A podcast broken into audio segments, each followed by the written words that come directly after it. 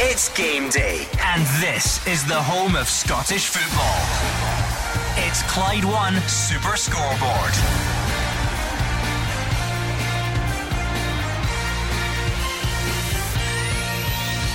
Good afternoon, welcome to Clyde One Super Scoreboard on another big weekend of Scottish football. Rangers are looking to cut Celtic's gap at the top when Dundee come to Ibrox. Brendan Rodgers' side have the chance to respond at Kilmarnock tomorrow. Before we get to that though, Livy Hibs, St Mirren Ross County and two in the must-win category for Motherwell and Aberdeen against St Johnstone and Hearts respectively. I'm Gordon Duncan and joining me this afternoon you have Gordon Dalziel, Mark Wilson and Hugh Keevins. Or turmoil. Those are the options on offer today. For Rangers, it's all about reducing the gap between themselves and Celtic at the top of the table to five points, putting Brendan Rodgers' side under pressure on the plastic at Kilmarnock tomorrow. Turmoil you can find in several places. Motherwell, no wins in 12. Will it be 13th time lucky for Stuart Kettlewell when St Johnstone go to Fir Park? Aberdeen are second bottom of the table and Barry Robson's jacket is on a shaky peg ahead of Hearts' visit to Pittodrie. Livy are bottom of the table and they haven't scored a goal in the last eight and a half hours while losing six games on the bounce there are going to be several ding dongs merrily on high. Yeah, it's a big day across the country, particularly for Rangers who can eat into Celtic's uh, advantage, but Motherwell and Aberdeen. Huge day ahead now. Barry Robson's got the cup final just round the corner. He could do a win probably just to keep his job before that cup final and down the championship as well. Raith Rovers overtake Dundee United. It's an opportunity for United to get back in top today when they host Ayr United. I echo what the boys say. Uh, not a lot to add to that. I think we've got an exciting afternoon, plenty goals ahead, and plenty of drama. The guys are right. There's a couple of managers in the Premier League. The big day need results. Lots to look forward to. I know the drill. You're probably either sheltering from this terrible weather or you're getting dragged around the shops doing the old Christmas shopping. Hopefully, you've got us on in the car uh, we'll take you through all the build up, let you know what's happening on the pitch, and then, of course, afterwards, your chance to have your say as well. So buckle up because one thing Scottish football guarantees at any time of year is a bit of drama and controversy and plenty of talking points. So let's kick things off with a trip to Rangers against Dundee. Andrew McLean is there. Yes, well, injuries have been so bad for Rangers that Philippe Clement is sick of talking about them. More casualties this week. Tom Lawrence out again, this time until at least the winter break, the same timescale for Danilo as well. Injured in a challenge against Hearts. It's an area that has been a bit of a problem for Rangers this season in terms of finding that consistent goal scorer in the number nine position. A bit of a team news spoiler as well today. It's the turn of Cyriel Dessers to try and provide that clinical touch that, Cyriel, uh, uh, Philippe Clement sorry, was saying they were missing on on Wednesday night at Tynecastle. They did have that clinical touch though the last time they faced Dundee, a 5 0 win at Dens Park at the start of last month. That was a blot on a season that Tony Docherty can certainly be happy with from his team so far. We always talk about how tight that middle of the table is, but just four Premiership defeats this campaign for Dundee. Only Celtic and Rangers have lost fewer than them. They're seventh in the table, but do have at least one game in hand on every single team above them. Going to team news, some interesting stuff out with the injuries as well. Connor Goldson is rested for this one. He drops to the bench, one of four players out of the starting lineup. Tom Lawrence and Danilo, of course, injured. Ross McCausland is on the bench for this one as well. In come John Souttar, Jose Cifuentes, Rabbi Matondo starts as well as Cyriel Dessers, as I mentioned earlier. So Jack Butland in goal, the back four, James Tavernier, John Leon Balogun and Borna Barisic. The two holding midfielders, John Lundstram and Jose Cifuentes. It will then be Rabbi Matondo, Todd Cantwell, and Abdallah Sima all in behind Cyriel Dessers. The substitutes for Rangers McCrory, Yilmaz, Goldson, Lammers, Sterling, Roofe, Davies, King, and McCausland. As for Dundee, just a one change for them for this one, and it's probably a big loss as well. Owen Beck, who's been very impressive for them on loan this season, he drops out of the squad altogether. Ricky Lamie comes in for him. So in goal, it's Trevor Carson. The back three, Juan Portales, Joe Shaughnessy, and Ricky Lamie. The wing backs will be Jordan McGhee and Aaron Donnelly. The three in midfield, Lyle Cameron, Malachi Boateng, and Luke McCowan, Amadou Bakayoko, and Zak Rudden. The front two. The substitutes, Lingston's, Kerr, Tiffoney, Ashcroft, Mulligan, Robinson, Riley, Robertson, and Sylla. The referee for this one at Ibrox is Kevin Clancy. The VAR, Stephen Kirkland. What jumps out at you from the team news, Gordon? Um, I think uh, Connor Goldson uh, been rested. Uh, he's usually a mainstay in that uh, the heart of that defence. Gives John Souttar an opportunity. Up top, they're going with a bit of pace. Matondo, Sima, who's in brilliant form. You've got to say. Once again, we'll look at Dessers. He's at home against Dundee. I, I, I fancy Rangers to win this very comfortably today.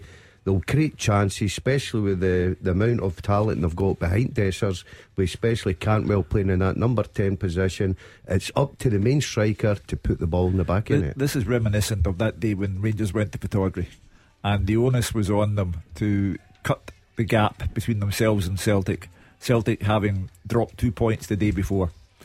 Now, today the onus is on Philippe Clement and his players to cut that gap to five points and they have a game in hand over Celtic, and they're putting Celtic under immense pressure at Kilmarnock tomorrow afternoon. So it's unforgiving territory. It doesn't matter about the time of year. There'll be no peace and goodwill to anyone if Rangers don't get three points today. And Mark Wilson, the other big piece of team news is not a surprising one because we knew it yesterday, but for Danilo to be out injured along with Tom Lawrence for that matter, you know, for the rest of the year it's another chance, a, a requirement for Cyriel Dessers to come in, I guess, and, and, do a bit more than he's done so far. Well, as he's had plenty of chances so far, and you know, with Danilo's injury, he finds himself in the starting lineup again. So probably not through merit, but through necessity. It's an opportunity. That's right. Dundee, you would expect Rangers to win it comfortably. You'd expect Rangers with that three behind Dessers to create plenty of chances. It's up to him to put the ball in the back of the net and silence some of his critics. And I guess, Gordon, there is an element of squad rotation here because, you know, Connor mm. Goldson's not unfit, he's on the bench. You take someone like Ross McCausland, who had a pretty good game, um, it, you know, parts of it at, at Tynecastle. Um, you know, he drops to the bench as well. It's five changes in total, and they're not all forced. So, um, clearly a bit of rotation yeah, from think, the manager. I think the manager came out uh, not that long, I think last week, and said that there was an opportunity for players, even in the January window, to show him what they can do. He's just in the door. Uh, he's mixing up. He's using his squad. It looks a strong Rangers side. You've got to say there are bags of pace in it. Uh, Matondo on the right hand side. Sima's in great uh, form, scoring goals again. Uh, Cantwell Everybody was talking about it, his natural position, that number 10, where he can create things. And obviously, it's a big game for Souttar as well. Um, you know, at one point, you would think that Souttar and Goldson were the, the main centre backs, but Balogun's come in, the, the manager likes him, so it's up to Souttar now to get in there and put on a good performance this afternoon. Of all the 12 teams in the Premiership, Mark Wilson, got this theory that, that there maybe aren't many apart from Dundee, whose fan base would say, do you know what, this has been an unequivocal, successful start yeah. to the season. Rangers fans clearly want more, they're behind. Celtic fans, even though they're top, probably want a bit more. I think, you know, clearly the teams down the bottom. St Mirren and Dundee, maybe they can only two that you would look at as having, you know, a, a real positive yeah. start to the season. How does that translate to a fixture like this? They probably had their, their worst performance of the season against Rangers in the, the yeah. delayed game at home. Yeah, of course, it ended five that night. Uh, could have been a lot more, but I think Dundee certainly loving life in the Premiership so far, adjusted to it well. Tony Docherty just obviously his first job as a manager, he's taken to it well, but he, he's compiled a good squad with good players Listen, there'll be a threat today. There's no doubt about that. I don't think Dundee will just come and try and stonewall Rangers. But I think they've got players who can cause problems. Obviously, Beck missing is a huge blow for them, but they've got players that can score goals and they'll have a go. But Tony Docherty doing a fantastic job. Of course, he's got his eye in the top six, and then if you gave him that before the season started, he, he would have bit your hand off around Christmas time. So well done to him. Might be a little bit kind to St Mirren. Four Hmm. losses in their last yeah, five I, games. I was about to caveat it with maybe they're starting to slide, but yeah, it's all gone. They would take pear shaped for they them. would have taken your hand off for fourth place, yeah. though. I think yeah. that's the point up to this point in the season. Uh, right, let's move into must-win territory. Is that fair, Fraser Wishart at Motherwell St Johnstone? Yeah, I think it is fair, unfortunately, for Stuart Kettlewell, one of the football's good guys and uh, good reputation as a coach and a manager. People like him, but I think his job is under real pressure. When you get Stuart talking about it openly during the week in his press conferences, he knows they have to get results, can't continue. Then I think he knows himself they need to get a result and a result very, very quickly. Because not so long ago, you wouldn't have actually thought that these two teams would be on the same points going to this this game. St Johnstone had that terrible start, Steve MacLean lose his job and Motherwell started the season on fire. But a revival and a few wins over Craig Levein. Seen St Johnstone climb off the bottom and with a terrible run of results for Motherwell. We've spoken about so many times being a win today.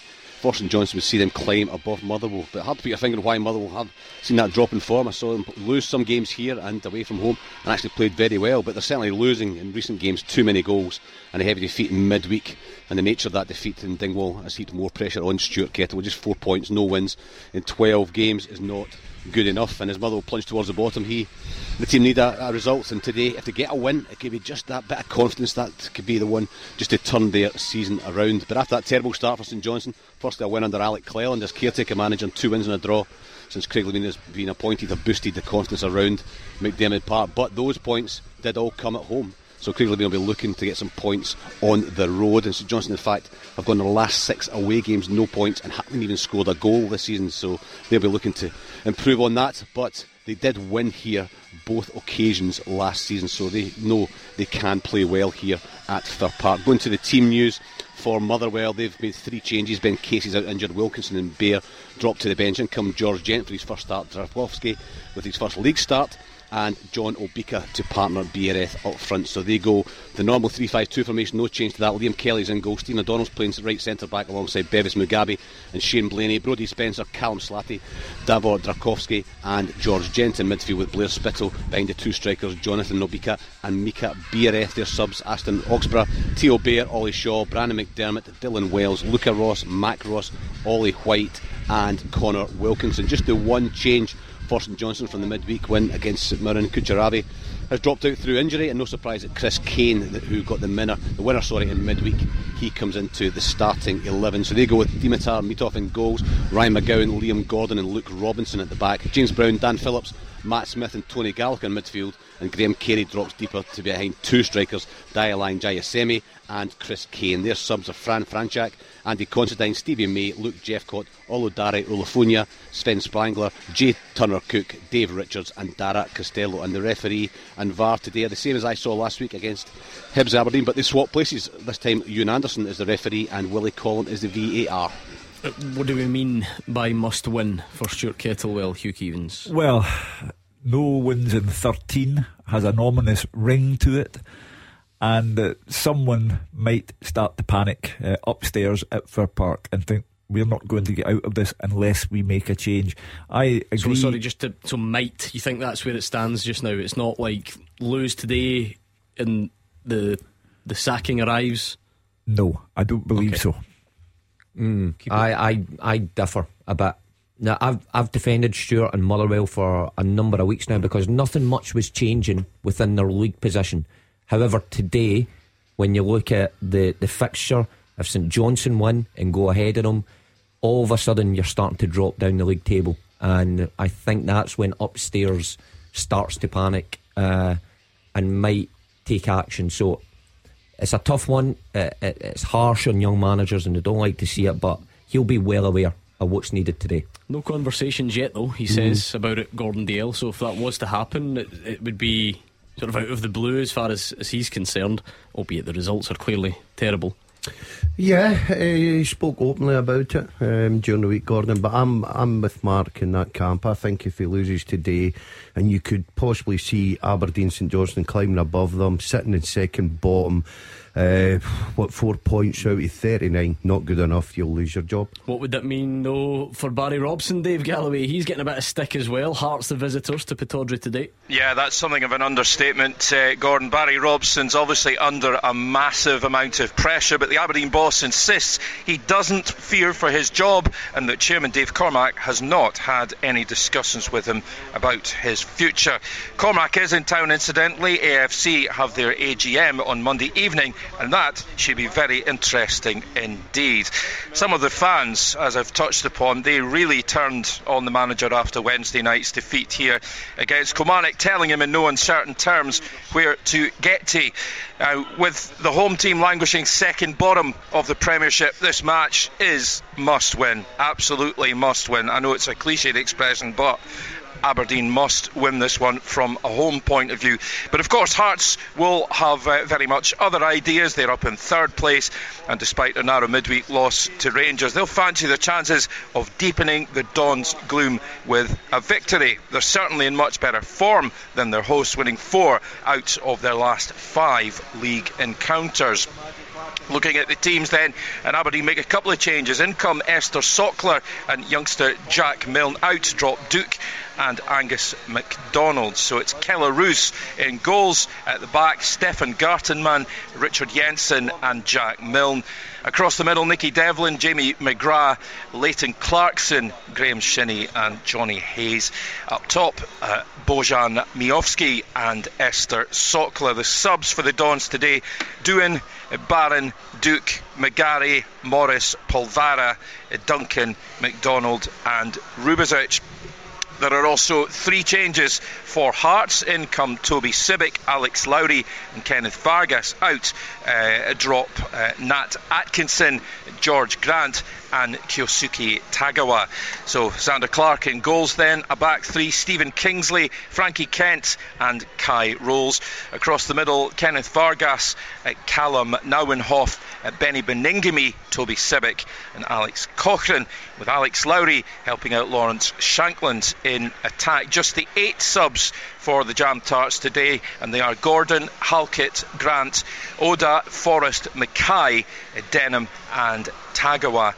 Match referee is uh, Chris uh, Graham, and on VAR duties, it's Matthew McDermott. What about St Mirren Ross County then, Roger Hannah? Yeah, you're touching St Mirren's form there just at the top of the show, Gordon. Three straight defeats away from home for the Buddies without a single goal scored. That includes a 1 0 loss to Ross County up in Dingwall 11 days ago. They lost again 1 0 at Perth on Wednesday night to Chris Kane's penalty rebound in the sixth minute of stoppage time, but they are still fourth in the table, as you said. And their only defeat here in Paisley this season came against Rangers. They have three of their next four at the SMiSA over the festive season. So Stephen Robinson not interested in any doom and gloom around the place. County definitely on the up though. They've taken seven points from nine in three home games since Derek Adams returned to the club. They're up to eight. They could be sixth depending on the twist and turn of results over this weekend. Um, this is the first away game of Adams' third spell as Staggy's boss, but he's back home for back-to-back games against Dundee and Hibs after this. And as I say, remarkably, they're only three points off the top six in that tight middle belt in the Premiership. Adams has to do without suspended centre back Will Nightingale today after his late red card in the 3 0 win against Motherwell on Tuesday night. The last four fixtures here, Gordon 1 0, 1 0, 0 0, 1 0. So I'm not getting too excited at the prospect of a goal fest. And County's last win here, way back, April 2015, 3 0, a Liam Boyce hat trick and St Mirren down to 10 men, a Bulgarian defender called Viktor Genev. Even I don't remember him, Gordon. It was only his sixth appearance for St Mirren. He never played for them again. Um, those who do play today, three changes for Robinson. Richard Taylor is fit again. He comes in. Thierry Small and Stavna Mani in as well for the injured Ryan Flynn and for Charles and Lewis Jameson, who go down to the bench after that midweek defeat at Perth. His 19 year old Small's first start since a red card at Pittodrie in May, and his 21 year old Namani's first ever league start since signing coming over from Israel in the summer. So St Mirren go with Zach Hemming in goal. To back three, Marcus Fraser, Alec Gogic and Richard Taylor. Across the middle, Thierry Small, Mark O'Hara, Caolan Boyd-Munce, Greg Kiltie and Scott Tanser. And up top, Stavnamani, Will Partner, Jonah Ayunga. On the bench are Minsky, Bolton, McMenamin, Jameson, Dunn, Olusanya, Baccus, Mandron, and Grieve. Just a one change for Derek Adams. He's without, as we say, Nightingale. In comes 17 year old centre back Dylan Smith. But ex St Mirren players, Eamon Brophy and Jay Henderson, are both fit and back on the Staggies bench. So they have Ross Laidlaw in goal, also a back three Dylan Smith, Jack Baldwin, and Ryan Leak. Across the middle, James Brown, Connor Randall, Scott Allardyce, and Ben Purrington, with Yan Dhanda in behind the front two of Simon Murray and Jordan White. On the bench, Monroe, Harmon, and Brophy, Henderson, Turner, and Sims, Sheaf, Loturi, and Samuel. The referee is Callum Scott. The VAR at the SMiSA is John Beaton.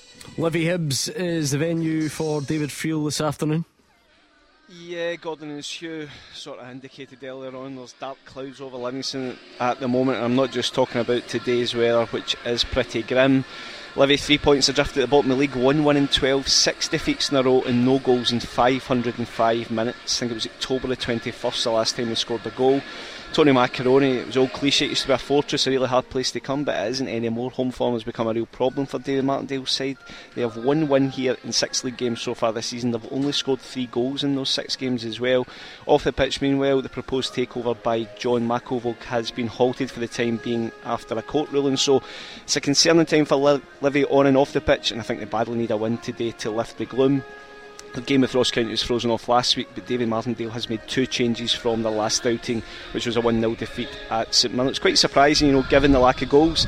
Livy don't have an abundance of attackers, and Joe Nouble and Bruce Anderson are both dropped today. They're both on the bench with Jamie Brandon and Ayo Obileye coming in. So Livingston will line up Shamal George in goals, back three of Mikey Devlin, Michael Nottingham, and Ayo Obileye, Jamie Brandon, Jason Holt, Scott Pittman, Sean Kelly, and James Penrice across the middle with Andrew Shinnie asked to support Kurtis Guthrie in attack. Subs for Livy Hamilton, Parks, Anderson, Kelly, Welsh Hayes, Nouble, Singari, Lloyd, and Lawal. As for Hibs, they're also getting closer to fresh investment. Bournemouth owner Bill Foley, he's getting closer to taking a, a, a, not a controlling stake, but certainly put some money into the club, and I think they're certainly in a far better place than their opponents today. Okay, Hibs lost 4 1 um, in midweek to Celtic. I'm not sure I agreed with Nick Montgomery when he said his side were a bit unlucky. They did create a few chances, but you know they could also concede six or seven. But they had won three in a row before that Celtic defeat, and I think they'll be looking to get back on track today. And I think they'll fancy this. They don't actually have a brilliant record here, but they did win 4 1 on the plastic last season, and I think they'd love a repeat today. Nick Montgomery's made four changes from the Celtic game with three of his back four, um, dropping out Lewis Miller, Rocky Bushiri, and Lewis Stevenson all out, and Josh Campbell is also on the bench. Rory Whittaker, Paul Hanlon, Jordan Obita, and Dylan Vente are in. Hibs are going to line up David Marshall in goals, Rory Whittaker, Will Fish, Paul Hanlon, and Jordan Obita. Dylan Levitt and Joe Newell will be the midfield two with Jair Tavares, Dylan Vente, Martin Boyle, and Elie Youan as the front four. Subs for Hibs are Wollacott, Jago, Stevenson, Doidge, Harbottle, Campbell, Bushiri, Molotnikov and Del Ferrier. The referee at the Tony Macaroni is Grant Irvine and the VAR is Andrew Dallas. We will take a look back on some of the week's biggest talking points when we return.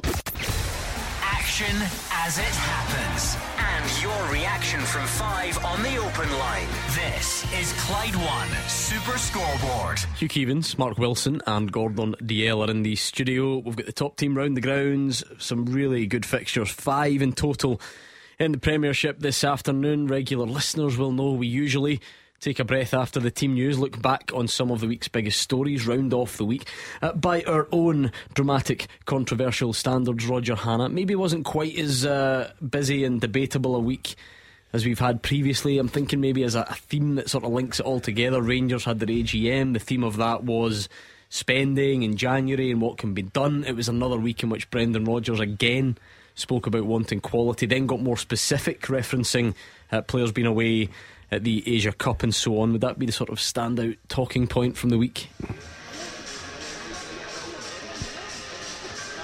Oh, good answer. Yeah, I think so. And I think supporters now you hear them phoning Monday to Friday in the show, Gordon, and they're already they're already excited about what's going to happen in January. Um, Rangers clearly will need players due to injuries. You know, of Danilo, Lawrence, they were the headline names yesterday, but still no Nicholas Raskin, Ryan Jack, Scott Wright, players like that. So Philippe Clement will want reinforcements in, and Celtic need reinforcements in. I'm very much in the camp that if you sign players from Asia, you can't moan if they go to the Asian Cup. And I don't think Brendan Rodgers is complaining, but he is already just putting the word out that he will want players in because I don't think he will want to play too many fixtures without Kyogo or O or Maeda up front. It very, very short. Um, Roger Hannah's technology sounds a bit wonky. We got most of that. Uh, David Friel, uh, what that's sort of linked to this week has been a bit of a debate um, about Bojan Miovski and whether he's a player Celtic would go for, what, what he would add, how much he would cost. We had a Celtic fan on last night, very unhappy at the suggestion, said, you know, good enough for Aberdeen, not good enough for us. What do you make of that story? Yeah, well, obviously, story during the week it did not surprise me in the slightest at all. Brendan Rodgers asked about it yesterday and did the old I don't want to comment in names, which is usually a sign that, yeah, there is interest there. in terms of Boy, Bojan for Celtic, I think it would be a good signing. I think he is good enough for Celtic. He's 24. I think he's got 17 caps on North Macedonia. Started against England a couple of weeks ago. Really good scoring record. I think there's more to come from him as well. Scores all kinds of goals. And obviously Aberdeen are going to want a fair bit of money for him, but I don't really have a problem with that, Gordon. Um, for me, if Celtic are happy enough to spend four and a half million in Maik Nawrocki and five million in Albian Ajeti and four and a half in Vasilis Barkas, I think Aberdeen are more entitled to ask for the going rate. Now, where they're going to get it or not remains to be seen. But certainly, I think he's a player who could add to, to Celtic. And look, if Celtic don't sign him, someone will sign him very, very soon. He'll go to a higher level than Aberdeen, no, no doubt about that at all. Um, quickly round the, the, the houses, if you like, would that be a good signing for Celtic, Fraser Wishart? Yes, absolutely. I, I, think there's a lot of snobbery around because oh he's only for, he's playing for Aberdeen, therefore he's not good enough for Celtic. But we can think of many a player that Celtic have signed that we don't know about from, from abroad. And they've got Bojan Miovski with his record and his international caps and playing playing against England, and he scored 18, 20 goals last year in say the Belgian league or somewhere like that, and he's living this year, scored in Europe. People are saying, "Oh, aye, he's a good player." But I, I think there is a wee bit of snobbery uh, there from, from some supporters. It tends to happen don't rate people that play for Scottish clubs, but he scored a lot of goals. And in the end, you, you, could sign somebody from abroad and they can come in as a good player. And how many players have we seen, as, as I said, uh, particularly the old firm, have come in and just not happened for them? You know, well, good players, it just hasn't happened for them. Here, here's a guy we know that can play in Scotland and can score a lot of goals in Scotland. And, and I've seen him a couple of times recently. Saw him last week. He missed a whole load of sitters against Hibs, but his, his general game was it was really good. Keeps it simple.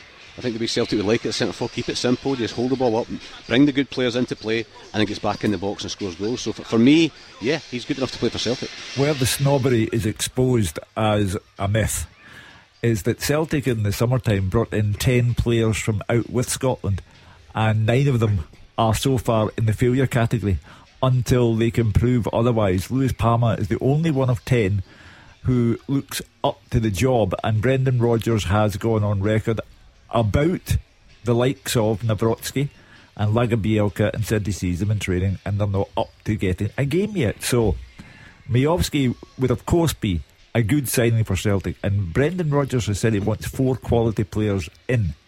Now on the back of a dodgy transfer window in the summertime, I don't think Brendan Rodgers, who has lately taken to speaking his mind, I don't think he will take kindly to a transfer window that does not meet with his ambitions.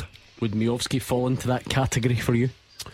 Um, I can see where the boys are coming from. I think it would depend on the price, Gordon. And then you're looking at would that mean that O would be right down the pecking order? Well, part of this is the Asia Cup as well, isn't yeah, it? They just, they have, and I, appreciate that that's a, a short term thing, but still something's going to yeah, be done. Look, look, I think the boys make a good case. He's, he knows the Scottish game. He's playing with a team that's sitting second bottom of the league just now, but he look, still looks a threat. I think he's got a lot in his locker. I know Mark likes him particularly. So I don't think, I, I think right price, I think it would be a good deal. I don't think Celtic will pay over odds, but. Yeah, I think it would be a good sign. I said last season, I thought Rangers or Celtic would have taken a wee nibble at Miovski because of what he did last season for Aberdeen. Uh, and if you look at him, comparison to Oh's been here just coming up for a year.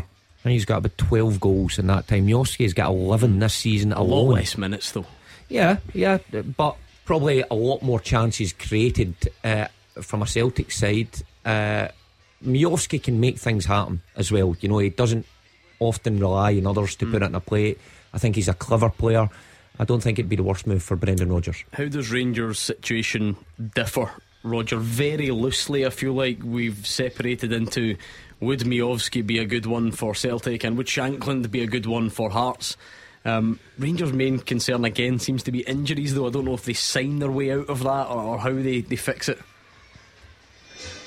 Yeah, injuries really are the problem, and that's been the case. Rangers supporters will tell you, Gordon, that's been the case for some considerable period of time. Um, it seems to be something that has irritated Philippe Clement and his time at the club. He keeps referencing it, the number of injuries, and the fact that you know when a Rangers player gets injured, he never seems to be out for 10 days. It's always a sort of lengthy injury. I spoke to him about Nicholas Raskin after the game last weekend against St Mirren, and he, he, seemed, you know, annoyed that the rehab wasn't going as well as he'd expected it to, and he's already rolled him out to the cup final next weekend, and things like that seem to annoy Philippe Clement. So if he's going to have a lengthy injury list, he's going to need reinforcements. And I think, you know, unlike Celtic, you look at Celtic up top is clearly going to be the area where they need reinforcements in January, mainly because of the Asia Cup.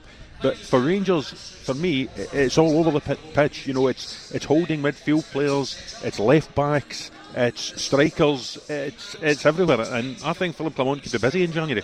Yeah, I mean, Fraser, I'm sure Rangers fans would love this, you know, silver bullet, this one discovery, and say, ah, this is what's gone wrong at the club, and fix this, and players won't get injured again. Of course, it's not that simple.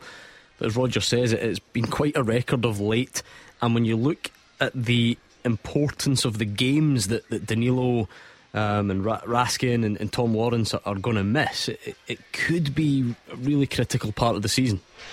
Yeah, and possibly three starters. Certainly Raskin. I think Danilo's probably uh, with, with a Roofe for me is the best number nine at the club, but he's not been fit for a long time either. Interesting to see if he can see his minutes today with Europe in mind during the week because I think he'd be ideal to, to play some part during the week. But uh, but these guys, Danilo, Raskin certainly, and, and, probably Lawrence as well, all of whom would be starters, and, and, all of them just can't seem to get themselves fit in at a key time in the season because you can be out for four weeks in December and miss nine games. You know, and I think Rangers will get some like six or seven games between now and, and the, the, and the, the, New Year fixture, including the New Year fixture against Celtic. So, yeah, that is a problem for them. But the, the other problem is they invested heavily in central strikers during the summer.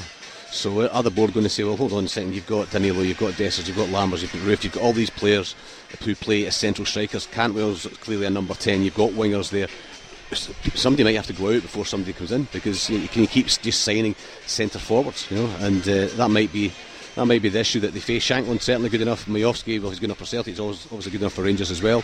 So these might be players that they're looking for. But again, how much money do players need to go out to before players come in? Because Rangers signed a lot of players during the summer. They invested heavily in transfer fees and, and salaries. So that'll be the interesting thing. How many come out the door as well to allow some coming in the door for the next six months? This was even the week, Roger Hannah that we had calls saying, should Rangers re sign Alfredo Morelos?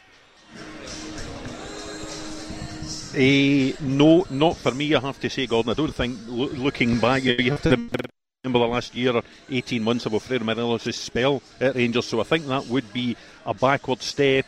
Um, there is talk of Miovski, there is talk of Shankland. Um, I would throw Martin Boyle's name into that as well. He still strikes me as one who's as capable as either Miovski or Shankland if you're looking locally, shall we say, for attacking talent in the January transfer window. But no, I think Morelos had chance after chance after chance at Rangers. It didn't go well latterly, and it doesn't look as if it's gone any better at Santos. Let's park it there quickly. Go on, go on then, Hugh Keevins. So let you back in briefly before we move on. I was quickly going to say moles is my favourite novelty topic of conversation about this transfer window. Santos, in their hour of need, when they were about to be relegated after their 111 year history without relegation, they still didn't bring him on. He sat on the bench because he's past it. You also called him Michael Moles there, and I thought he's de- he's definitely past it. I can't see him Moles. Yeah, you're a, bit, you know big I mean? moment was Too wasted. Mince pies. No, you know what I mean. Yeah, well, exactly. Alfredo Morelos. We all knew what you meant. He's over the hill, done, past it, forget it. Wow. Clement wouldn't touch him with a barge pole. Merry Christmas, Alfredo. If you're listening, we'll go back around the grounds on a huge day of Premiership action next. The team with the biggest support in Glasgow and the West. This is Clyde One Super Scoreboard.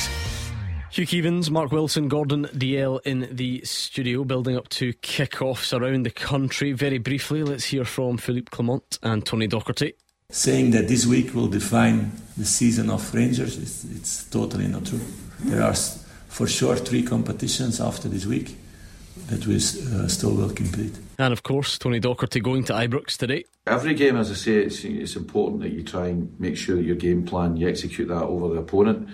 And this week we've been analysing uh, Rangers as we would do every team, and there's huge strengths in our team, you know that, but there's weaknesses as well. So what you try and do is exploit any weaknesses and any strengths they've got, you try and negate that as much as possible with the, the staff that you've got and the players that you've got and the system that you're going to play. So you need to be your best. You know, you need to make sure that you're ready for the challenge, and, and that's why we'll go down there having had a good week's training, looking into how we're going to play and hopefully execute a game plan. We'll be back to Ibrox before kick-off, just reflecting on, on the size of this game at Fir Park, Motherwell, St Johnstone. The guys are floating it as a must-win for Stuart Kettlewell, and I'm always interested, Fraser, when the, the, the dice gets rolled, if you like, you know, a couple of weeks ago we saw Stuart Kettlewell, you know, try a try a front three, three central strikers, and it didn't really work. And he revisited it, and today um, Gordon Dale likes to call him Davor because um, it's, it's better than going for the surname. But Davor is in for his first league start.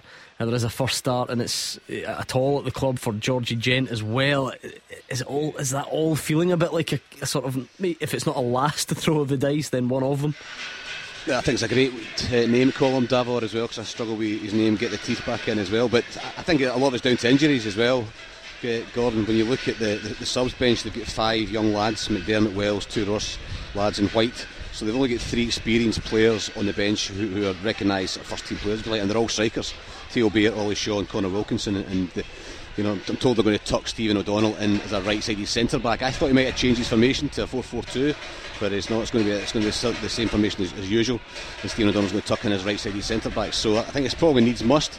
But Davor was brought in as a, as a kind of a big name player on a, on a good salary on a work permit as well during the summertime, and he's not played. And well, that was down to the former Lennon Miller, who played really well at the start of the season. But Lennon's been injured for a number of weeks now, and he still hasn't played. So I, I don't know if that tells you anything. Because Stuart Kettlewell was the manager at the time, but uh, yeah, I, I thought he might have changed things today, changed it around but he's, he's, sticking faith with his tried and tested system and he's going to try and get Blair Spittal, who's probably been the best player this season, into attacking areas and Biereth as well. That's the two players who probably can can look themselves in the mirror this year. But uh, you know, John Obika's back from injury as well, so they've got a wee bit of an attacking threat there. But if they need changes elsewhere, then it might be down to the young lads, and sometimes that's good. Sometimes a wee bit refreshing, but uh, certainly troubled times at, at Motherwell. I think Stuart's problem is that you know the, the, club is run by the supporters, and if supporters turn on him today, then the supporters reps and people on the board might have to may have to do something as, as well. And he's not had a chief exec.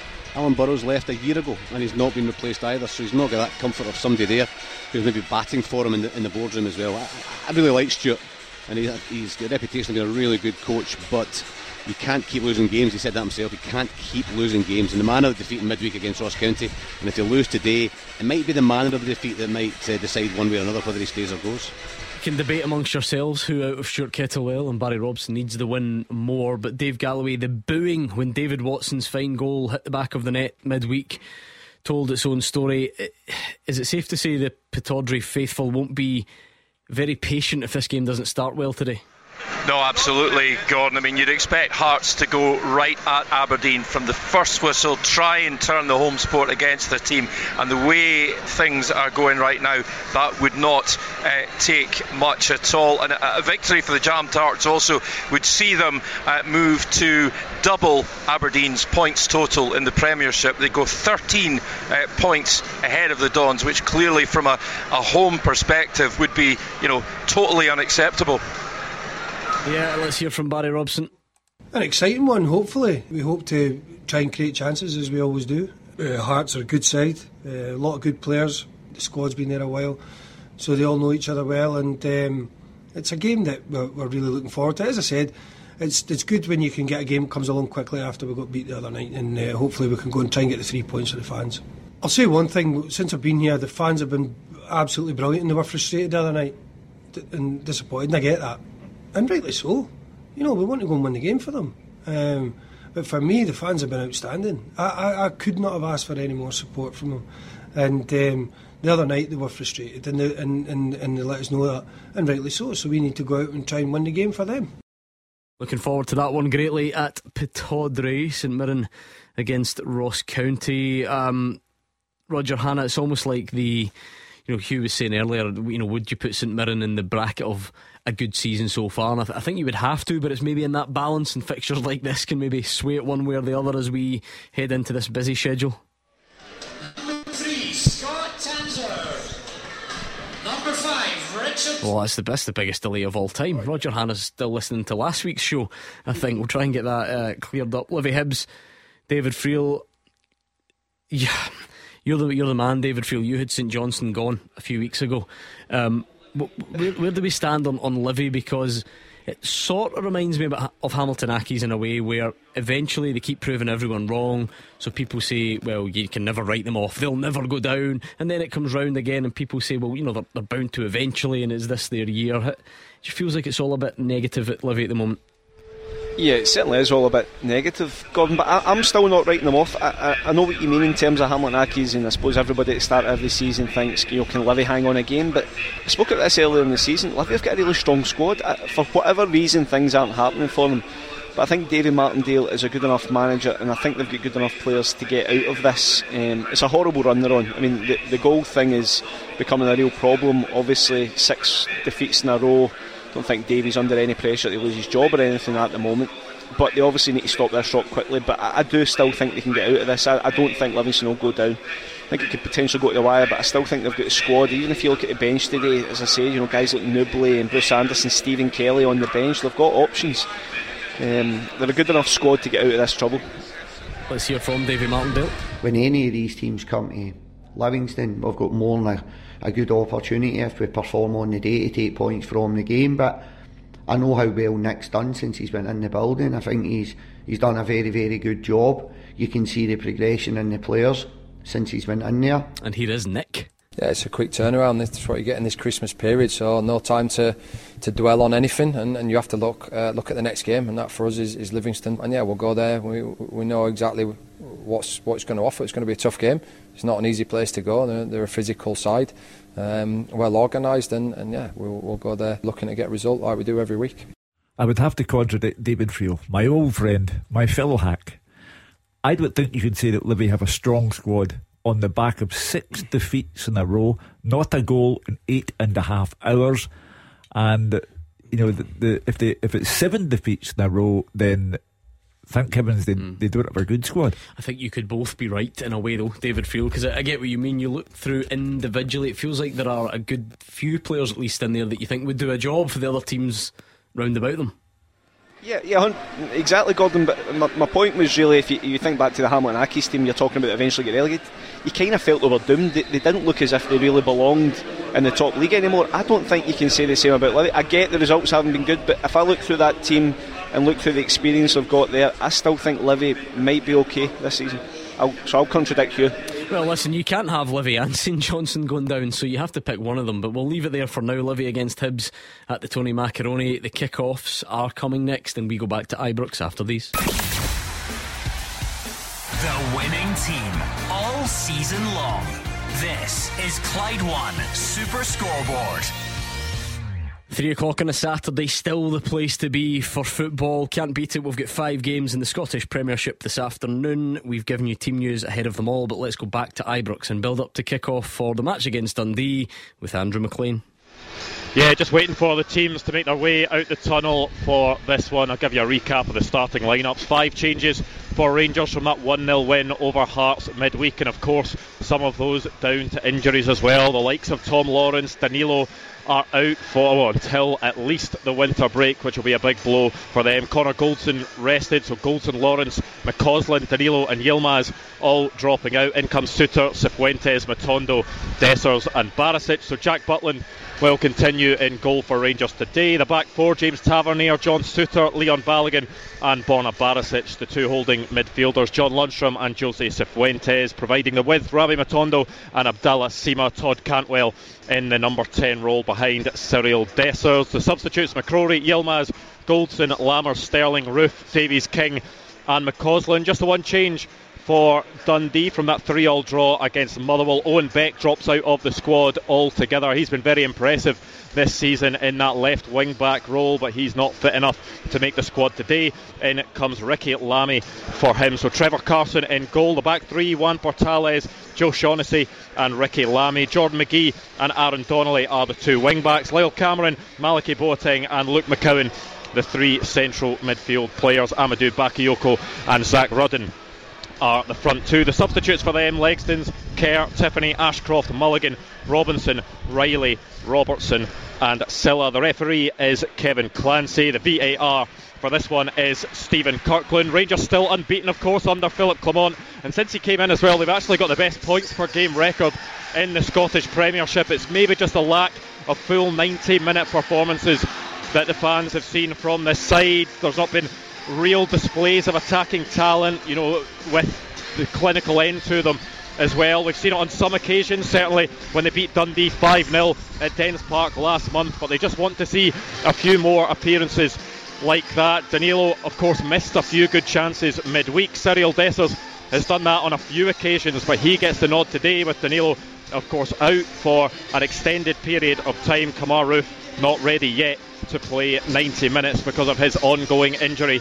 and fitness issues. You wonder if they could put on that type of show today, or can Dundee build on what has been a really good start to the campaign for them? Tony Docherty in his first season in charge as a manager, Dundee back in the top flight.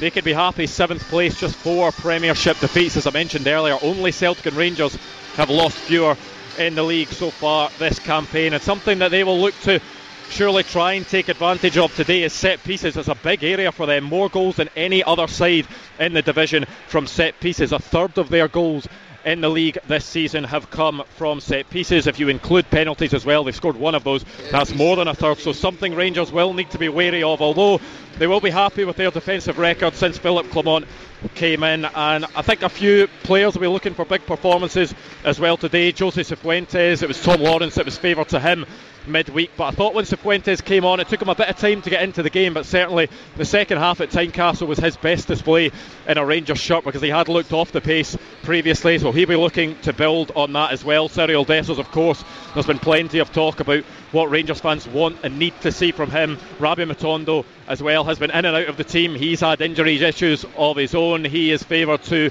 Ross McCausland, who's had bright spells, the youngster and has of course had a, a, a, very good season making his Northern Ireland debut got his first Rangers goal in Europe but Rabbi Matondo in he'll want to make that wide position his own and he'll want to show the sort of attacking intent that Abdallah Sima has done on the other side but we are just underway at Ibrox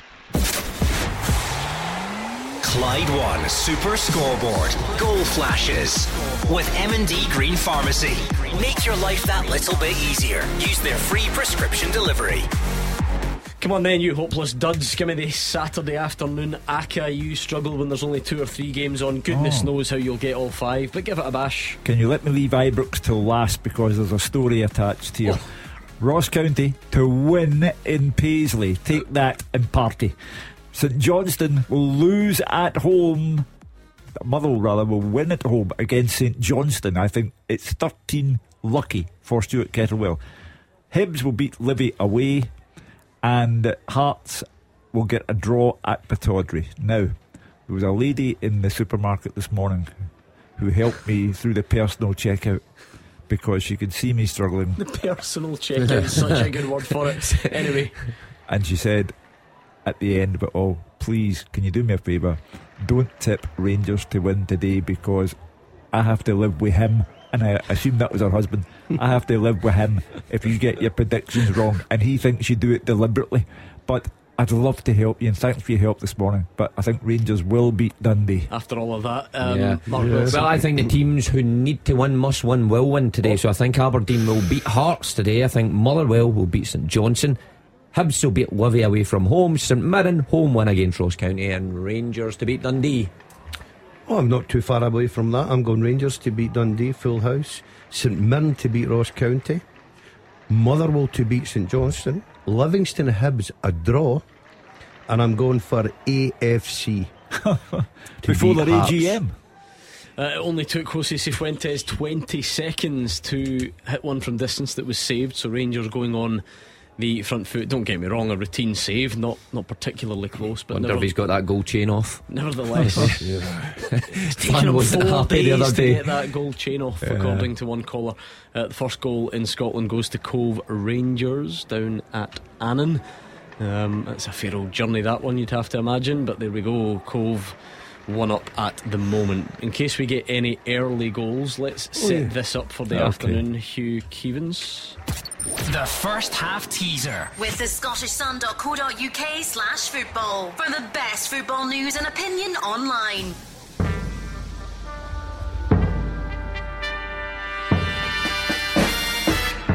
We have Switzerland in our Euro 24 group, of course. That's to come in the summertime. Today's question there have been five Swiss players at Celtic or Rangers since season 2016 17. Name them.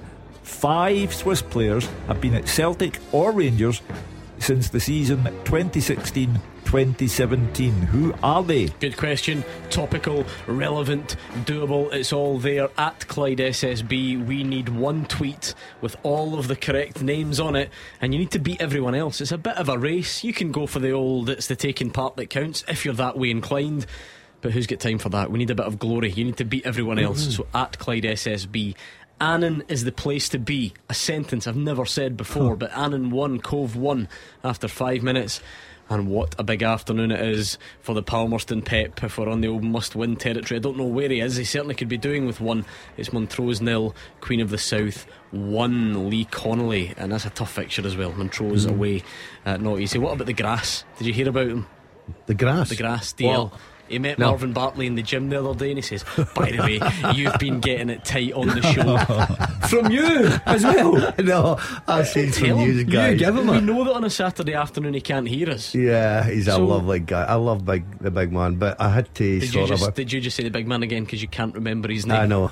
Marvin. Marvin. Marvin. I love Marvin. He's a, a ter- terrific lad. And I met him, good and by the way, I've got to say, he's he's still he's still high in confidence. He believes in his players, and that's a great start. It'll be a difficult afternoon. Good game up at Montrose, but well done, Big Marv. Ooh, big chance, Dundee, one on one. Think Lyall Cameron eventually, uh, and a huge save, Jack Butland.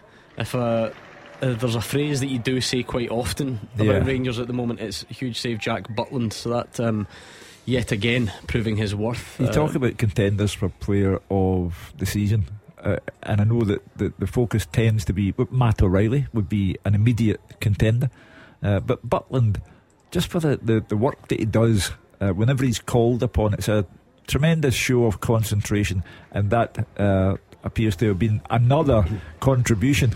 He won't thank us for this because it can clearly. Uh, hold on, we've got an opener at Ibrox.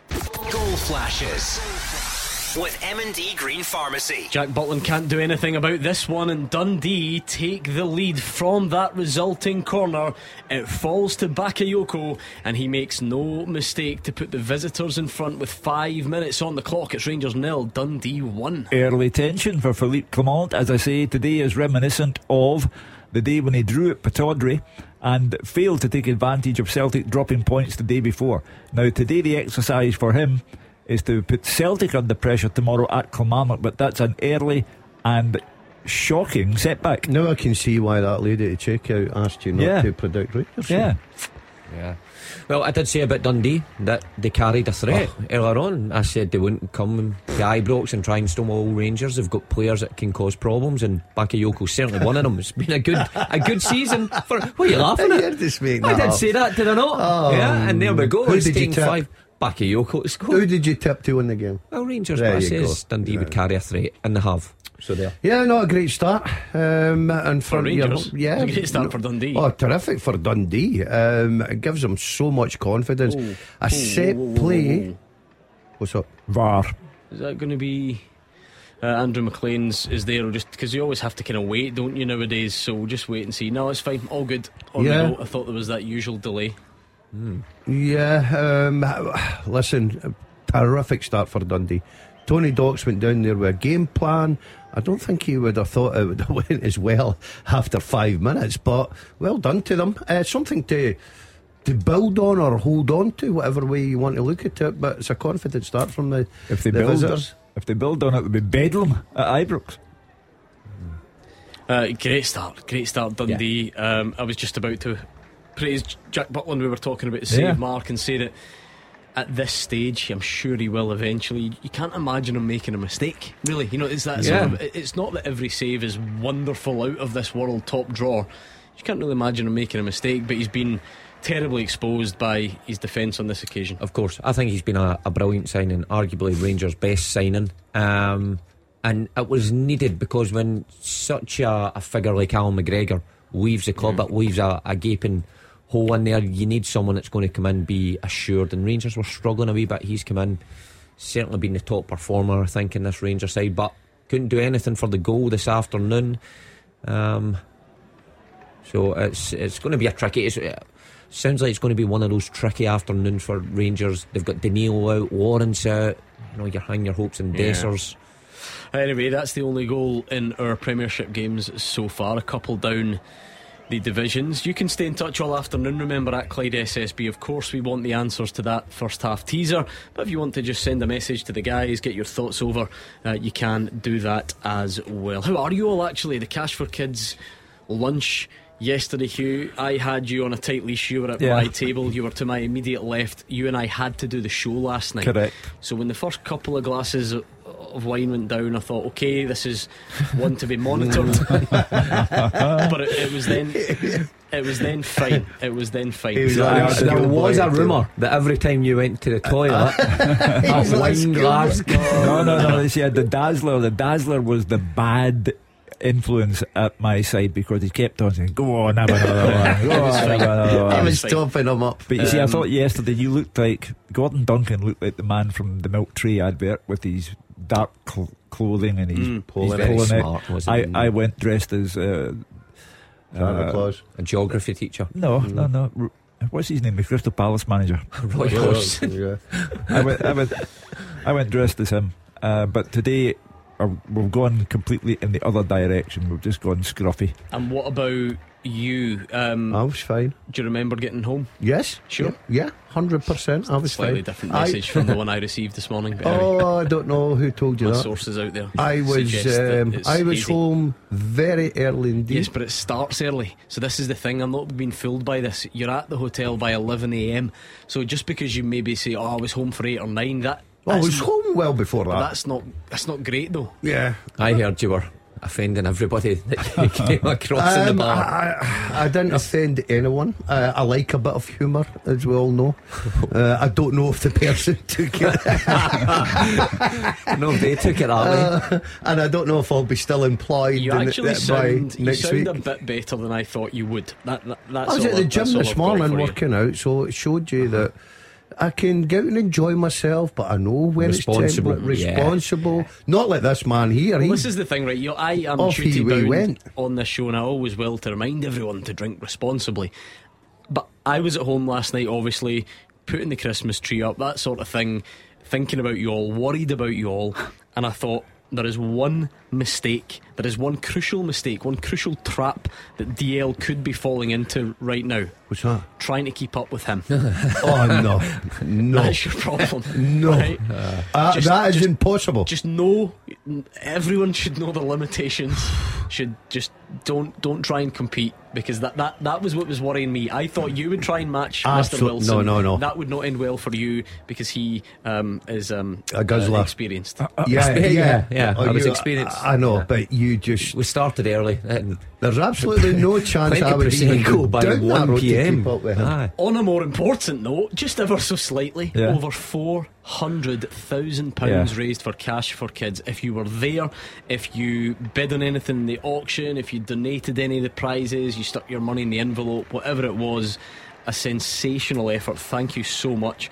The scary thing is, like that, you know, we need more than that, and that's why we, you know, we still do lots of other things. But the- for, the people for who came- it was incredible. From the G15 group. Uh, G15 being the postcode for Drumchapel, somewhere close to my heart. I lived there for years.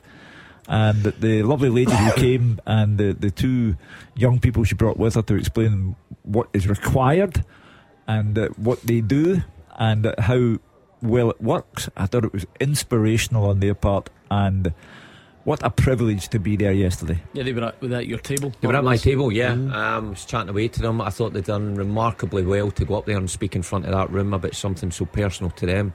But it was just, uh, it's a bit overwhelming when you see the videos um, that were put up there and show and the amount of money raised. It's just such a worthy cause.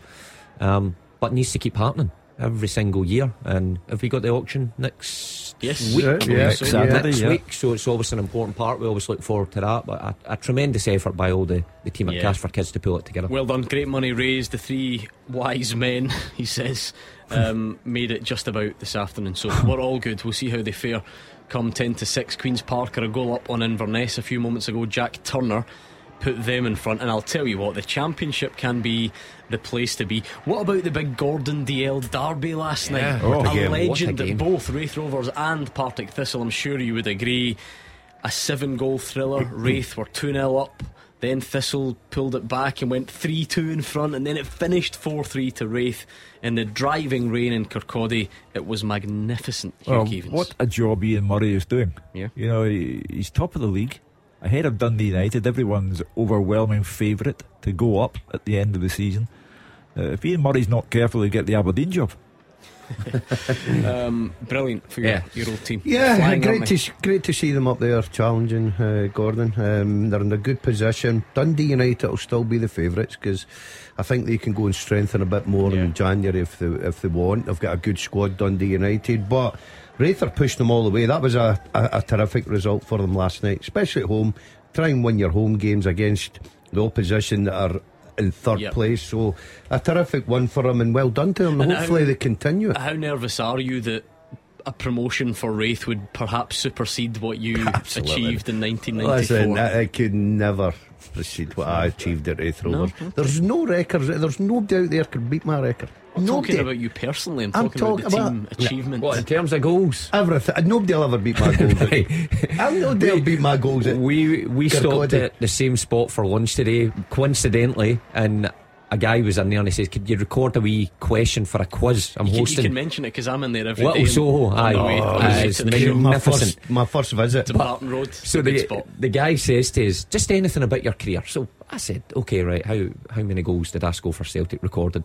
He said, I, I don't know anything about my career. We said, no, just say about the goals. I don't know how many goals I scored. And now he's on air saying, nobody will beat my record. he Nobody doesn't even beat- know. I, I'll, I'll, I'll guarantee you nobody will beat my record at Kirkcaldy. Nobody. you. No, I believe Are you. we talking about believe goals here? Because no one Football. hangs, no one hangs around. Gordon No one Dalziel. hangs around long enough anymore. Gordon Dalziel contradicts that old football saying about there's no I in team. Ah, it was all about me. Yeah, Hugh. yes, that's it. You He told is- me that yesterday. He is a joke because on here, look, there's obviously a bit of bravado attached to it. You know, he's he's a showman. He's performing Yeah, yeah, for his adoring audience, talking about how many goals he scores and so on. But yesterday, in a, a, a- like a semi-serious conversation, I told you last night we were sitting next to Alan Gow. You remember Yeah, Alan Gow, yeah, man of good quite a few clubs, um, at the Cash for Kids lunch. And Gordon was talking about his hip operation that, that he had a few years ago. Um, but with that serious tone and a sort of straight face, he was saying, because Alan, the thing is that you've got to bear in mind, like I scored 240 goals with, with my right foot, so there was a lot of wear and tear on my hip. But You not even got no kidding. shame, honestly. he was going. So my, my left was fine, but there was just so much wear and tear on, on my right Oh, I side. bet Alan was delighted to be Well, sitting he, he next to you. wanted, he wanted to hear about a good career, and he certainly got He's that a- information. Gowser is from Clydebank. He's used to chancers. Yeah, Uh, exactly. he's a lovely boy. I've got to say, first, Chancer first time I met him, nice, Um, nice guy. Right, Sean Kelly's had a shot deflected wide for Livy. St Mirren looking a bit shaky at the back. Jordan Mm. White's headed wide. Nothing happening at Fir Park. Very cautious start by both, which is perhaps to be expected. And you've had a message in from your partner in crime last night, Simon Donnelly. Oh. Can you think what that might be referring to? Yes. because I'm glad that Simon is here to remind me because all that stuff, see what he's, he's done there, he's tried to trick me. He's tried to bang on about the self service checkout and this prediction Is and that that you call it? prediction. Oh. Last night, he put his house on Rangers winning today. Yeah. oh no! Plenty of uh, time. The missus is packing the Oh. boxes as we speak. Two weeks before Christmas. Aye. Uh, Out the. Pickford's getting them round. The thing is, they need to get past the missus to take it. Oh, Ooh, brilliant. She's from Drumchapel. Yeah, just give when it the s- old tipster.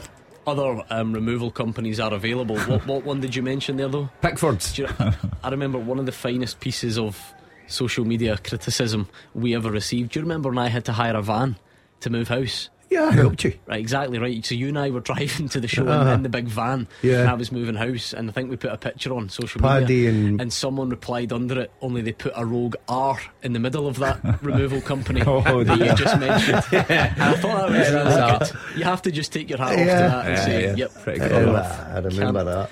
Can't grumble. Remind us of your question, please, Hugh. Yes, with the fact that uh, Switzerland are in our Euro 24 group, we have put a question about Swiss players as the first half teaser.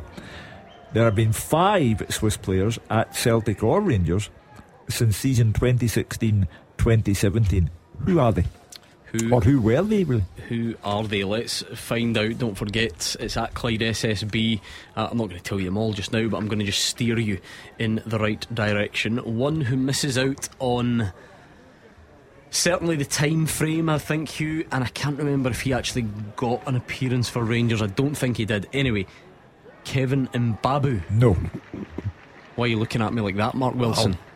Not remember him? No. I don't remember him. No. He's famous because he didn't play for Rangers, if that makes sense. He's one of the Newcastle, Newcastle Five. Five. Who, Right, by the way, out of them all, Oh. went on to have, he's going Ah. to have some career. Right. Um, but he's not one of the answers on the teaser, which I'm sure will disappoint him if he is listening. That's definitely the most popular uh, wrong answer. Probably just what would that have been, sort of 2015 ish. Um, so he's he's just about out there.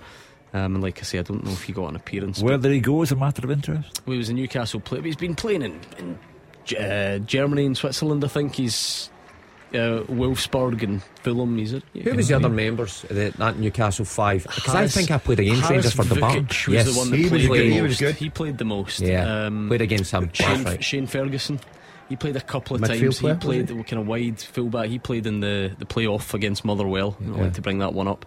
Um, so they were Gael Bigirimana, your Aye, favourite. uh, what was his name? No way. Who was it? Who ended up at Big Motherwell. Romana. Big Romana. Ooh, hold on, this is huge. Goal flashes with M&D Green Pharmacy. Oh, we've got two. Lawrence Shankland has put Hearts one up Oh, at dear. Pittodrie. That will not go down well. It boosts Lawrence Shankland, it boosts Hearts, it doesn't do much for Aberdeen. Speaking of guys though that need a goal, wonder how this qualifies. Goal flashes with M&D Green Pharmacy. Cyriel Dessers, the much maligned. He was likened to a traffic cone by one caller last night. A bit harsh, perhaps, but he has scored. It was a powerful strike at the second attempt. It was deflected. I know I hear you all saying that most of his goals are deflected, but they all count clearly. And this was a powerful strike, deflected high into the net for Dessers, and it's Rangers 1, Dundee 1. A home in Bearsden has been taken off the market today. so that's, I mean, the, the fact it's a deflection. that Earlier on today, I watched uh, Crystal Palace lose 2 1 to Liverpool, and the, the first, the, the equalising goal for Liverpool was a ho- Mo Salah hit the ball, but a horrible deflection. No, I'm not going to dwell on the deflection. It was just a throwaway line. But anyway, he's equalised Hugh, and um, early enough, if you like, that the, the Rangers fans will maybe feel a bit calmer about things. Well, it's just, uh, you know, when Bakayoko scored for uh, Dundee, it immediately became a test of character for the Rangers players, and they have responded. Yeah, big goal. Um, listen, it doesn't matter how it goes in the back of net. Dessers will claim it. That's what he's there to do. Um, get on the end of things, get goals, get his team back into this game. And uh, I think Rangers probably with the most of the possession, I could imagine, they'll find the net again. Big Yeah. goal at Pittodrie as well. Just quick bite before we move on to that one, Mark. You sometimes feel that for the f- and this it's not a guarantee. There is no exact science, but the the the plan, if you like, sometimes you, you need to hold out a bit longer. Maybe if you're Dundee, just to let that real frustration set in. That's not a bad um, a bad length of time it's taken for Rangers to respond. Yeah, a good response from them because it would have been a bit edgy and Ibrox with, with Dundee taking the early lead. But like Dessers is in there to, to do a job and to try and score goals. Said again, it'd be a big afternoon for him because he's in there through necessity, not on merit probably. But the goal will do his confidence, no harm. So Rangers back in it. You'd expect him to to go on uh, and maybe add to that before half time. Yeah, Sima shot now, tight angle saved at the near post by Carson, so a corner. Um, first Just time a- that either keeper's been involved now at Fir Park. Liam Kelly punched a, a kind of low Gallagher cross away. Uh, Carey's had a shot from the rebound, comfortable save by Kelly. So St Johnstone, the most threatening. You so can just far. imagine the hostility of the atmosphere at Pittodrie now. You know, Yeah. Barry Robson, uh, it's a horrible afternoon because uh, they're a goal down halfway through the first half, pressure mounting. Well, I think one thing that unites all football fans that there is nothing better than aggressive booing when your team concedes. And did you hear it the other night? Yeah. it was one of the old timers. So The- I think um, the could be- horror story of all horror stories would be if Livy won today, sending Aberdeen down possibly bottom, certainly joint Hmm. bottom of the league the week before a cup final. I agree. I mean, symbolically, the problem is down there. There's a few games in hand for some teams, and it, it kind of makes it more difficult to get an accurate representation. Greg Kiltie's hit the bar, nice one too, uh, with Tanzer. Um, Nick Montgomery's doing the universal sign for you know focus head in the game, pointing to his Oh, temples yeah. to the Hibs players. They've been a bit off it so far. See, that's the beauty of radio. You try and paint the picture, but everybody Yeah. knows. Wonder if anyone's doing it. Do you think anyone's out listening, just doing it, just in, in Yeah. Um, what a team on. Marvin Bartley's assembled. Alex Ferguson scored, uh, which is quite something. Um, Montrose nil, Queen of the South two now for the Yeah. Palmerston Pep. Oh, oh, oh, oh, oh! Kevin Clancy's going to the monitor. For the Hearts What goal? is that usual? No, that was about ten minutes I ago. know, I to say. Um, at Ibrox. Oh, it's Ibrox. And it was after a Rangers corner. So is it a penalty check? You would have to expect that it is, unless there is something else that's happened, um, sort of off the ball. But yeah, you would imagine he's going to go and have a good old look there. Yeah, you would Well, have you to assume expect, it's yeah, from the corner. you expect it'll be given. Uh, I, if you're having a I, look. I had the penalty 33 minutes. Region. I'm only kidding. on. I'm only kidding on to the Rangers fans listening. Well, you, that was you- 34 you minutes. get everything in there. everything in there for a joke. Kevin Clancy, the referee. Very quick check. Penalty given. Rangers have a penalty. They are level at the moment against Dundee, but a golden chance from 12 yards. James Tavernier has missed a few this season. He's scored a few as well, though, uh, and I'm sure there's very little debate about who takes it. Although, uh, remember, we had someone point out that actually his, his conversion rate, his percentage, actually isn't that high. It's not abnormally high. It isn't. No, he's he's um. I'm surprised with that. He's not what you would call an outstanding penalty taker in the sense that he's taken a lot. Um, Yeah. yeah, he has over Well, his he'll time. puts it I'll tell you what, joint when- top goal scorer in the league. When he finishes his. Rangers career, he'll need to have a hip operation with that right foot. He- that penalty spot. he has the chance, as Mark says, to go top scorer in the Premiership outright. Of course, um, Matt O'Riley could respond tomorrow and some others throughout the afternoon. Um, but it is going to be a James Tavernier penalty looking to put Rangers in front with about 25, 24 gone at Ibrox. He steps up on this occasion and Goal flashes with M&D Green Pharmacy. sends Trevor Carson the wrong way. Rangers are 2 1 up against Dundee at home after falling behind. It has flipped on its head. So the women from Sainsbury's can go back and talk to him and say that he tipped Rangers to win, and they did. Uh, it is for a pull on Abdallah Sima, and I know, right? I kn- we will debate it. I'm sure later on Monday night, and so on. Even if it is a stonewaller, there's bound to be people who don't think it should have been given. All the rest of it, but see, before we even get to that, why are players still pulling Yeah. each other?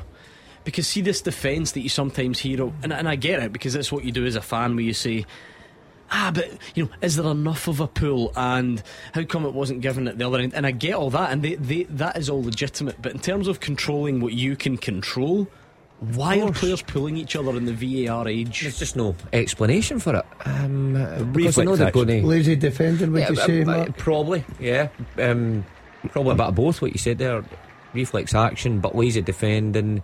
You know, the the attacker just getting that half yard on you, but you've got to get it drilled into your head now that there's just every chance that it's going to be given against you a penalty. So players need to start understanding that. Um, but we've not seen it. But a pool's a pool. No, like I said, if listen, it's- if it's I- I- spotted, I'm it not- should be given. I'm not saying on this occasion there isn't room for debate, and I get the frustration, and people, like I say, people will compare incidents and then say, "Oh," because we know that it's a, it's a, it can be a bit of a grey area where referees can ask to judge, you know, what impact does it have? Is it stopping the player getting to the ball? That's why not every short pull is a penalty. They, they, try and look at is the player getting to the ball? Is the pulling prolonged? Is the player sort of, you know, clearly in front of the opponent where he's getting away from him and, and then he's pulled back? So there's different criteria. But like you say, Gordon, you know, we've seen now, um, because of the handball, we've seen the thing, you know, where defenders put the hands behind the Yeah. back sort of thing. I, I, I'm I'm just surprised that we've not quite caught up yet. And that you just because even I, I get the argument, Marco. I'm sure tell us if you lose your man at a corner, you're going to get lambasted for that. But but surely now players would be quite within their right to say, well, I I can't pull him either. Yeah. Yeah, because you're you're going to give the danger away of a penalty kick, and uh, that's what's happened today. We've not seen it, um, so it's hard to comment on it. But you're right. I think that players have got to get a little bit more intelligent in the box now. You know, there's marking and try to, as Mark quite rightly says, we've been there. If you lose your man and he puts the ball in the back of the net, you know you're getting a roasting off the manager. So sometimes it's just out of desperation. Um, and you're hoping that you're going to get away with it, but obviously it's not happening for Dundee. I wonder the best way of combating it though. If, if you're a manager, because it's going to continue to happen. Players are, if you're asking players to man mark, and so much is on the line at set pieces, and it's just that wee split second. Hugh's right. It's a reflex action sometimes. Wonder if managers will start going zonal, just marking your zone. Now some managers prefer that. I think Mar- was it Martin O'Neill's team used to mark zonally and just command their area, so they're not even But they were touching a big- player. They Here's the were thing. This side. is the thing. Hopefully, you should. You're still allowed a bit of physical contact. That's the point. And see if you two are right next to each other. You know, kind of shoulder to shoulder, and you maybe grab his his shirt a little bit. You still might get away with that one. It's the one where he's running away from you, so you've got your hand at full stretch. Yeah. You then see the shirt getting put. They're just getting given all the time, and for the umpteenth time before people put words in the mouth. Not necessarily saying that that is is applied here, but generally the ones we've seen this season, um, we do have a goal elsewhere to tell you about. Goal flashes with M&D Green Pharmacy. Livy nil, Hibs one, and it's that man Martin Boyle. Quite often, Hibs' main attacking threat, maybe not at his flying best this season, but he guided it, and it might have taken a bit of a deflection, and it's probably harsh on Livy on the balance of play. But there we go. Well, on the basis that Livy have now gone nine hours without scoring a goal, that's finished. That's what we're done with. Then uh, Hibs will get three points there. Um, your your Called argument. one already? oh yeah, yeah, That's it. They haven't scored for nine hours. What are I they going to do know, with well, this? they've got to get a goal sometime. They can't all of your that arguments about penalties and reflex action and this, that, the other, all very compelling, all very sensible. But you're looking at social media now, Gordon, and I know, I know, social media's reaction is Rangers get another penalty. It's a fix. it's a fix. But for Martin Boyle, uh, seen 300 appearances for, for Yeah, great him. innings. That's that's some return.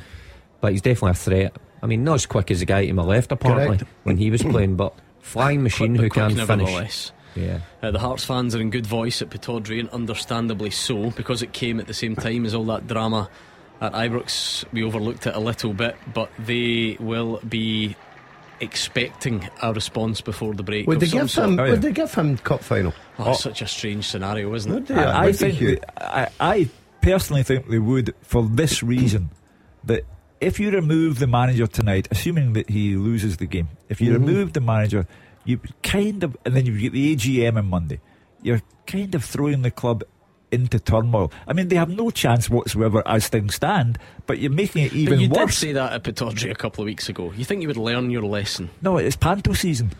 I mean, Hmm. it- it- but seriously, you throw the club into the kind of turmoil that you really don't need in the lead up to a cup final. Yeah, I think. I mean, what, what what's the message there then that you think? You know, you that the the reason you don't have a chance of beating Rangers in the cup final is because Barry Robson's the manager. I mean, No. you get, get the point that obviously a run of defeats, a bad run of form, eventually leads to a manager losing his job. What sort of what sort of roll of the dice is it to just sack him cup final week? Yeah, uh, but especially when they've got the AGM, they might just cover cover themselves with because they're going to come in for a lot of criticism at that hmm. AGM if Aberdeen lose today. Let's be honest, Yeah, and a fan- lot will be about the manager, though, don't they? Because you're Yeah. still the you, you're still the board that appointed them or whatever. So it's not like they would turn up midweek and say, "Oh, you know, great call, well done," and we move on. Yeah, I, I don't, I don't particularly think that they will stick with him if he loses today. Seriously? Yeah, yeah. I think, I think he could be out of Days job before a cup final. Uh, well, it's a week. Um, I think he could be out of job. Aberdeen fans are actually getting right behind the team at the moment. They are trying to spur them on. Uh, it's another goal for Lawrence Shankland, though, and as we said, everything along these lines is viewed through a German lens for now. Hugh, that'll do his chances every time. No harm. Yeah, you know, the, as long as he maintains that kind of form, uh, he'll have all manner of controversy to deal with because in the January window, the Rangers fans will want Shankland at Ibrox. Hearts will have to contend with that kind of pressure. Um, and Philippe Clement, uh, you know, already people speaking about the the hug he gave Shankland after the game midweek when he said, "What's your sort code and what's your account number?" um, so you know, but fair play to Shankland. No matter what is written or said about him, he just keeps on scoring. Uh, yeah, he certainly does at the moment. I tell you what a week it was because obviously we were reflecting on the Euro draw and so on. And you know, back at the start of the week, we were speaking about the Euros and uh, talking about you know how exciting it would be to to get there. John had m- more than one. Um, camper van hire company we should go get in touch to say that they would that, that they could hook us up with a, a camper van Oh, really? to drive to What? And, oh, aye. to, to Germany Right. He So what can't, way would we go down M6? he can't drive Mr. Keevins so, uh, your okay. sense of direction's not great Ah, sat nav a way ago. so I think you and I are going to be sharing this and you are fond of uh, Aye, aye. German Aye, beer or two He likes. I'm going to be the one driving You the drive. That'd be back. great, and we You could just the back. entertain you. Aye, we That'd be great. carry it. Imagine us. Just the music on, proclaimers, A bit of music, Aye. away you go. That'd be brilliant, wouldn't it? the full Tartan thing. scarves out the window. We'll get back to that Goal flashes with M&D Green Pharmacy. Rangers 3, Dundee 1, and he's rediscovered his goal scoring touch in recent games, hasn't he? It's Abdallah Sima, towering header from a corner. He has been Rangers' main goal threat all season, really, particularly uh, in these last couple of games. It's a good return from the on loan Brighton man. Conversations will follow about whether Rangers should try and keep him, but he's here for now, and he's put Rangers 3 1 up I don't think there's any doubt they should try and keep him. It's the, the cost of keeping him that will be the contentious issue for Rangers. Uh, but it's almost as if Dundee's opening goal just annoyed Rangers. You know, the, the game's out of sight now, and we're not even at half time. Scored too early, that's what they say. What- Yeah. Whatever that means. Yeah. Sima's been excellent though, and especially in recent weeks, takes him up to nine in the league.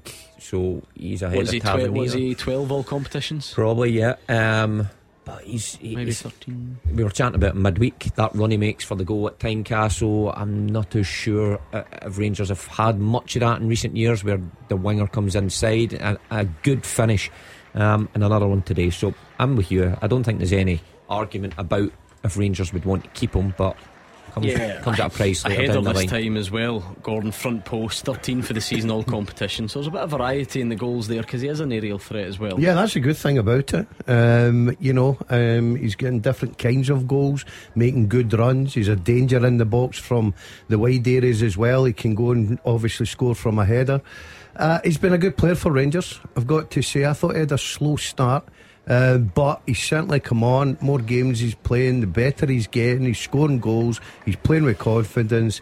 Yes, the guys are right. I think Rangers would snap your hand off to keep him. It's just financially. Arbroath nil, Morton 1, Lewis McGrattan on 37 minutes there. The Palmerston Peps, Queen of the Oh. South, are 3 0 up at Montrose. Wow. I really look forward to him returning to the show this midweek uh, after a lengthy absence. There's a wee team talk I gave him. I just gave him a. Did you give him a few, a few, pointers? few did bit, bit, just in bit of encouragement. I left him feeling really good about himself, and uh, he's obviously Listen, put that over if, he, to if he was in the gym next to you, he would have left feeling good Oh, about himself. at Believe all. me, that would be that's a that's a guarantee.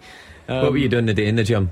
The I 15 do, obviously, you say you can. Obviously, you- machine and sauna. Uh, yeah. oh, no, no, I don't do the saunas. No, Aye, that's only because it's shut for yeah, refurbishment. I'll, I'll wait to go, go on holiday for a sauna. Uh, um, I'm more a um, bicep man today. Oh, you? obviously. as you can, as you Sounds can like the worst superhero of all time, doesn't it? Bicep, man. I'll Bicep tell you. man. I'll tell you what. You wait to see me with my shorts on in the summer, my Oh, I'd flip flops, I'd rather not. walking down that German main road. Um, the ca- the- the camper van in the distance. Dundee have the ball in the net. The flag's up for offside though, and maybe even a foul on Jack Butland at the same time. It all combines to mean that play on in the end. Um, Kevin Clancy delayed the restart for a, a, a moment or two. We've had a check and away we go. Yes, so the camper van. Do you fancy that? I mean, I'd Brilliant. much I- rather fly. I'd much rather that, that we didn't have. I to, would rather go in the you camper know. I van. like the camper van oh, idea. Yeah, but I'll be the one that needs Yeah, to drive. that's what I like about it. No, I'll we'll share. You won't. You, you I'll won't. do the M6. Trust me. This I know been, that, this Rod. has We all have our life. jobs. Aye, I've seen Gordon Drive. before. Right, where do we I'll go? navigate. Do we go to Dover? I, I yes, I would. And go on assume a so. boat? Hull. Um, no, you can get it for Hull, can't you? Or The do we go on the train through the tunnel? Various options. Who picks the music? None of none of you three. No. I would. I'd put together a '90s playlist. I saw the way.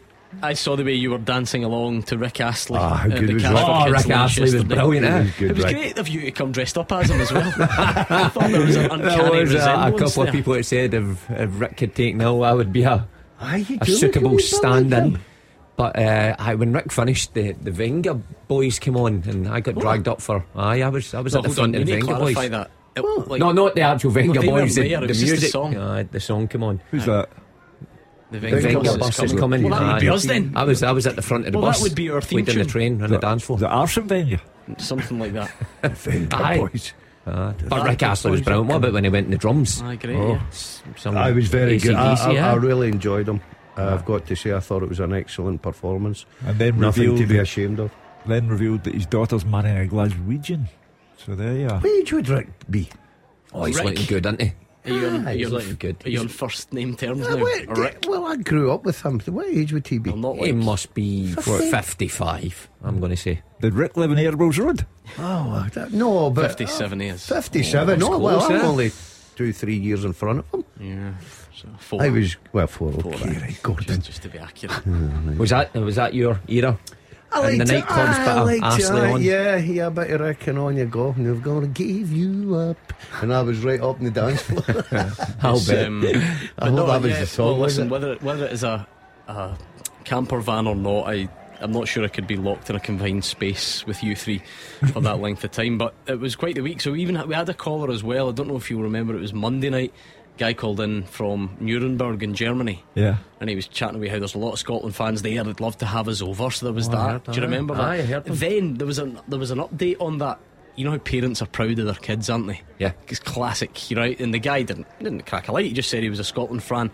I'm sure it was a family member called in a few nights later and didn't want on, but said, "See, just to let you know, that was my son that phoned in, and the reason he's in Nuremberg is because he works for Adidas, and he designed." That beautiful 150th anniversary No way. He's our man. He- Whoa, You see Let's the, get in touch see the messages I've received this week. I also received a message from another guy, and I'll leave his name out just in case he wants it. And he told me uh, some of the rock stars that he used to manage. Quite a list of rascals. Aye. Um, and said, "I'm great connections in Germany. Let me, if I've handled, Oh. if I've handled X, Y, and Z, I can handle Keevins Wilson and Dalziel. This is Ah, turning into be a good I summer. like Germany. Send me an email. Eh? I like Germany. It's a lovely Right, country. okay. yeah, well, let's get the tour booked. Camper van. It's a long way, but Thanks for that insight. Yes, Well, you, know can what I stay mean. at home if you want. How are you driving on the Autobahn, Dazzler? Oh, I've never really driven abroad. I don't even do it Oh, do you not? No, oh, I'm Oh, see, I, I, I'm str- as soon I'm as I go anywhere, I like to. I'm always car hire everywhere I go. nah, See, nah, it's not no, for he- me. He's just done himself out. I am not getting in the car with him. I'll do the M6. Hmm. I know the M6. I know every service station the M6. Where you boys want to go and Yeah, stop? there's quite a bit to go after that. I know, but that's where I've done my bit. And then we get M6 from Dover, venue to venue. the White Cliffs. I'm I'm looking at the White Cliffs. Straight off. I'm getting out the, the front seat and giving the keys to somebody else. I'm Fal- passing the baton. Falkirk 1, Kelty nil, Aidan Nisbet with the goal. We're in that good time to score territory, aren't we? Just before the break, Clyde 2, Stranraer 1, Liam Scullion with the goal there. Uh, nothing much else doing for Park Sounds. Oof. Nervy and quiet and dull. Is Um, Fraser's for, for part today?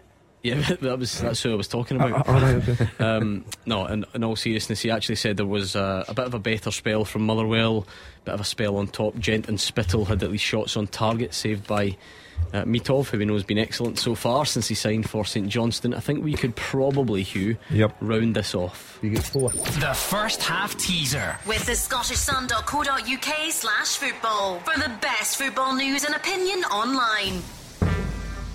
Oh, oh, oh, hold on, hold on. Let me oh. pause that because you know we've got a bit of. We've got priorities here sometimes, and if we've got some drama, I should probably tell you about them. Let me tell you about this. Goal flashes. Oh, What? do you like that?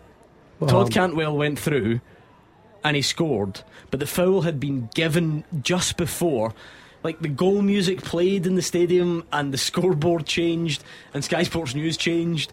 Um, but that can't be checked by VAR because it, the, you know the, the whistle went before the goal, so there could be a real inquest there if if you know that that turns out that play should have gone on. Bit of a strange one because obviously you're encouraged to sort of, or not encouraged, but you think well you might you let the goal stand Yeah. and then you can always uh, rule it out the other way. But um, it's not going to stand, and Rangers are three one up. Um, to be fair, I mean to be to be fair to Kevin Clancy, it's an early enough whistle. Like it's not like he blew it just as Cantwell put the ball in the back of the net. Um, but nevertheless, it's three one for a foul on a Dundee player. Uh, Queen of the South 4 0 up. Marvin Yeah. Bartley, what a day he's having. Uh, Hugh, we'll ditch the music. Just give us the question and the answers, please. There have been five Swiss players at Celtic or Rangers since season 2016 2017. They are Cedric Itten, Philippe Senderos, Albian Ajeti, Benjamin Siegrist, and Florian Kamberi.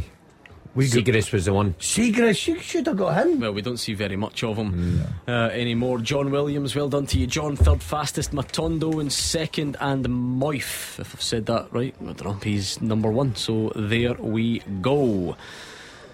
Happy with that? What did you two? Four. Well, we got four between Well, us, yeah. Uh, well, I get four. you, You did could get four. I didn't contribute that much. You could easily forget Siegrist. I mean, the, signed in 2022 will go in January if Celtic can find anybody. They found somebody to take Barkas, therefore you can find somebody to take anybody. that is a good point here, yeah. But it's, it's been an area that's plagued Celtic for, for a long time now. Uh, Well, Joe Hart's been there, but you think before him, the number one goalkeeper, the backup goalkeeper, there's never been that real competition to push um, Hart uh, in, in recent years. So I wonder if Celtic will address that. Everybody talks about a defender or a striker for Celtic. I wonder if Brendan Rodgers will be looking for a goalkeeper as well. Half time whistles are starting to go. It's usually down the leagues because they don't have these VAR delays, so they're fine. Um, good turnaround there for Stirling Albion. Edinburgh City 1, Stirling Albion 2. Jack Leach with the goal, 46 minutes. I've told you there before, a wee family connection Good there for me. Jack, It's a happy yeah. household that. Done well for us His at brother Airdrie, didn't incidentally Who plays, did? uh, plays for Edinburgh City, but I didn't see him in the squad today, so that could have been a, a family affair on the op- opposition, um, on opposing sides, I should say. Half time in that one, half time starting to go. None yet, I don't think, in the um, games out in the Premiership. Bit of a weird spell there at Ibrox as well. So Dessers has a shot blocked, Cantwell saved, Tavernier cross hits the bar. Dessers goes for an overhead kick and thinks he's been fouled. It then is a, is a free kick to Dundee after all that in the space of like 20 seconds. So Sounds like Rangers end. are battering them now, Gordon, after losing that early goal. Um, Dundee under a bit of pressure. They'll need to they'll need to regroup at half time because the way that you're sa- sounding there, it looks like it'll be more goals in the second half. You mean regroup in order not to lose seven or eight? yeah, one? yeah. Scored one of my hat tricks against Dundee for Rangers. Just thought I'd throw that out there. Uh huh. Say that again. Scored one of my hat tricks for Rangers against Dundee. I think you said Dundee against Rangers a minute ago. No, Mm. that's why it confused How many me. hat tricks not. you get for Rangers? One. I think. Uh, definitely against Dundee. How can you not know your own career? Because it was that long Got ago. memory loss. That's why. It was that long ago. I just, I only think about. Have you still them got the balls that you got for your of hat course tricks? not. No. That would, that, that, I would need that- a new house. Hold on, in, all- in all seriousness, not just about you being old. Was that a thing? What? Yeah. Are you sure? Got a match ball? Yeah. Why is that only a, Yeah. a new thing, Gordon? Well, do you think uh, in recent listen, times? There must have been it. Right, there you are. There's your task. Find out when did that start becoming a custom. It can't have been forever. You're not, tell, you're not telling me back. I believe you, but I'm saying at what point was that introduced? That to me strikes me. It, it can't have been before the 80s. I get B and Q vouchers as well once. Um, I think I've anyway, still got them if MD wants them. half time at Fir Park. Fraser. Yeah, it won't be a, a long report here. Motherwell nil, St Johnstone nil, no goals. Played a pretty subdued atmosphere, little to lift either set of supporters. Really slow start to the game, cautioned by both sides, but that's understandable. Motherwell, of course, in poor form. St Johnstone, the away side, happy to sit back, and there's 20 minutes before we'd even hit ball near either goal. And it was uh, a low Tony Gallagher cross was punched away by Liam Kelly. Rebound shot at goal by Graham Carey, but straight at Kelly, who saved comfortably. Motherwell had been struggling to create anything in a good five minute spell. On 27th minute, first effort to goal, George Gent's shot was deflected, but held at his near post by Mitov. Gent then drove on in a lovely cross from the left hand side. Motherwell four players in the box, but none of them could get a touch. And then Blair Spittle was next up to try his luck from 18 yards. The left foot shot deflected again, spilled by Mitov and cleared by Liam Gordon. And that was pretty much it. Nothing else really to report on other than just before the whistle. Jaiyesimi made good ground the left hand side, drove a left foot cross across the face of goal, but he hit it too hard. And although Chris Kane died, he couldn't get a touch on the ball, and the chance was gone. Nervy. I think both teams very wary of making the first mistake in a big second, 45 minutes ahead, particularly for Motherwell. The first goal here could settle this game. Half time at Fir Park, Motherwell nil St Johnstone nil. Oh, that sounds tense. That sounds nervy. What about Pittodrie, Dave Galloway? Half time, Aberdeen nil, Hearts one, and loud boos were sent ringing round the stadium at the referee's half time whistle. The visitors made much the better start. Frankie Kent's header and Alex Lowry's drive easily dealt with by Kelle Roos, but they deservedly went in front after 20 minutes. A corner was swung in from the far side. The marking was very poor, and Lawrence Shankland scored at the back post with a diving header. Aberdeen eventually started coming a bit more into things. Leighton Clarkson was picked out by Johnny Hayes, free kick, and he drove just wide from the edge of the box. The Dons enjoyed a bit of pressure as the first half wore on, uh, forcing a couple of corners that came to nothing. Then Graham Shinnie let fly from around 30 yards. His effort wasn't far away from the right hand post, but the Dons haven't forced Zander Clark into a serious save. A massive second half to come. It's Aberdeen nil, Hearts 1. Kevin Clancy's going to the screen again at Ibrox. He's had a very busy afternoon. He managed to give Rangers a penalty earlier on. He was uh, the source of frustration for Rangers fans when he ruled out a goal. He's now, this could be a red card for Jose Cifuentes. It was on Bakayoko. It was an off the ball incident and he was initially booked. Now remember, VAR can upgrade that to red. And if he's going to the screen, you have to imagine uh, that Jose Cifuentes could be looking at a red card here. Rangers are 3 1 up, though. Would that be enough for a Dundee comeback in the second half? Who knows? So I'll stay with that one for now. Just very quickly. Um, yeah, straight red. Jose Cifuentes. The yellow goes back in the pocket. The red comes out, and Rangers are down to 10 men. They will go into the break 3 1 up. Um, but they're going to be down to 10 men for the entirety of the second half. So a dramatic day at Ibrox. Now, I need to, I always, I generally consult Fraser Wishart on these issues because he keeps us right. Would he be banned for the cup final? Mm, there's a possibility. Straight red card, serious foul play. I think that might be the case, but I'll double check. I will double well, check. Don't want to give you false information. It's an incredibly foolish incident because I mean you're three one up and cruising. You are in no danger whatsoever. Uh, your goal is not in any danger whatsoever, and to be serious foul play, uh, he's been sent off for stupidity, and I, I don't think he's got any argument whatsoever. Half time, Ibrox, Andrew MacLean. Yeah, Rangers 3, Dundee 1, the half time score. It was an early scare for Philippe Clement's side, but they've turned it around and are now ahead at the break. It looked as if Rangers weren't going to be at it from the start. It was an effort from Jose Cifuentes. Inside 20 seconds, that one was easily saved by Trevor Carson, but Dundee had ideas of their own. Lyall Cameron threw one on one with Jack Butland, but he produced a big save down low to his left to tip it out for a corner, but he couldn't keep it out from the resulting corner. It went deep. The header back across was then met by Amadou Bakayoko to slide in to silence the Ibrox crowd. But Rangers didn't let that rattle them though, and they hit back well. 20 minutes in, it was worked into the box. Cyriel Dessers had a shot blocked. It came back to him on his left foot. This one a powerful strike, deflected high into the net for one all. Four minutes later, and a Rangers corner came into Abdallah Sima. He went for the header, but he was being dragged down by the shirt by Aaron Donnelly. Defenders know that they can't do that type of thing. It meant that Abdallah Sima didn't quite get the contact that he would have got otherwise It wasn't spotted initially by Kevin Clancy. It was flagged up by VAR Stephen Kirkland. Clancy went to the screen. He took no time at all in pointing to the spot. James Tavernier stepped up to take, sent Trevor Carson the wrong way, and put the home side ahead. That wasn't enough for them though. Abdallah Sima, he's rediscovered his goal scoring form recently, and he showed it this time with a towering header from a James Tavernier corner. He rose high, powered it into the top corner to extend their lead to 3 1. After that, both teams did have the ball in the net, but both times the whistle had already gone and both didn't count. Then Rangers uh, coming so close a few times in the space of 20 seconds towards the end of the half. Cyriel Dessers, he had a shot block that was on target. Then James Tavernier floated the ball back into the box. That one came off the bar. Just before that, Todd Cantwell had had a decent effort saved by Trevor Carson as well. Cyriel Dessers also attempted an overhead kick, but eventually Dundee were awarded a foul. And then it looked as if Rangers might cruise this one in the second half, the way things are going. But this incident right at the end of the half could change things because Jose Cifuentes, it was an off the ball incident with Amadou Bakayoko. He was initially booked by Kevin Clancy, however, play was held up. Kevin Clancy went to the VAR screen retracted the yellow card and gave Cifuentes a straight red. He'd looked decent in this half, Jose Cifuentes. He looked good in the second half against Hearts, but a straight red card means that Rangers will need to see out the rest of the game with 10 men. But the half time score is Rangers 3, Dundee 1.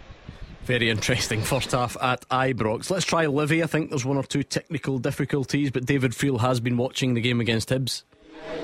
Half time, Livingston nil, Hibs 1. Livingston have now gone over nine hours without scoring, but Martin Boyle has ended his own goal drought with the opener for Hibs.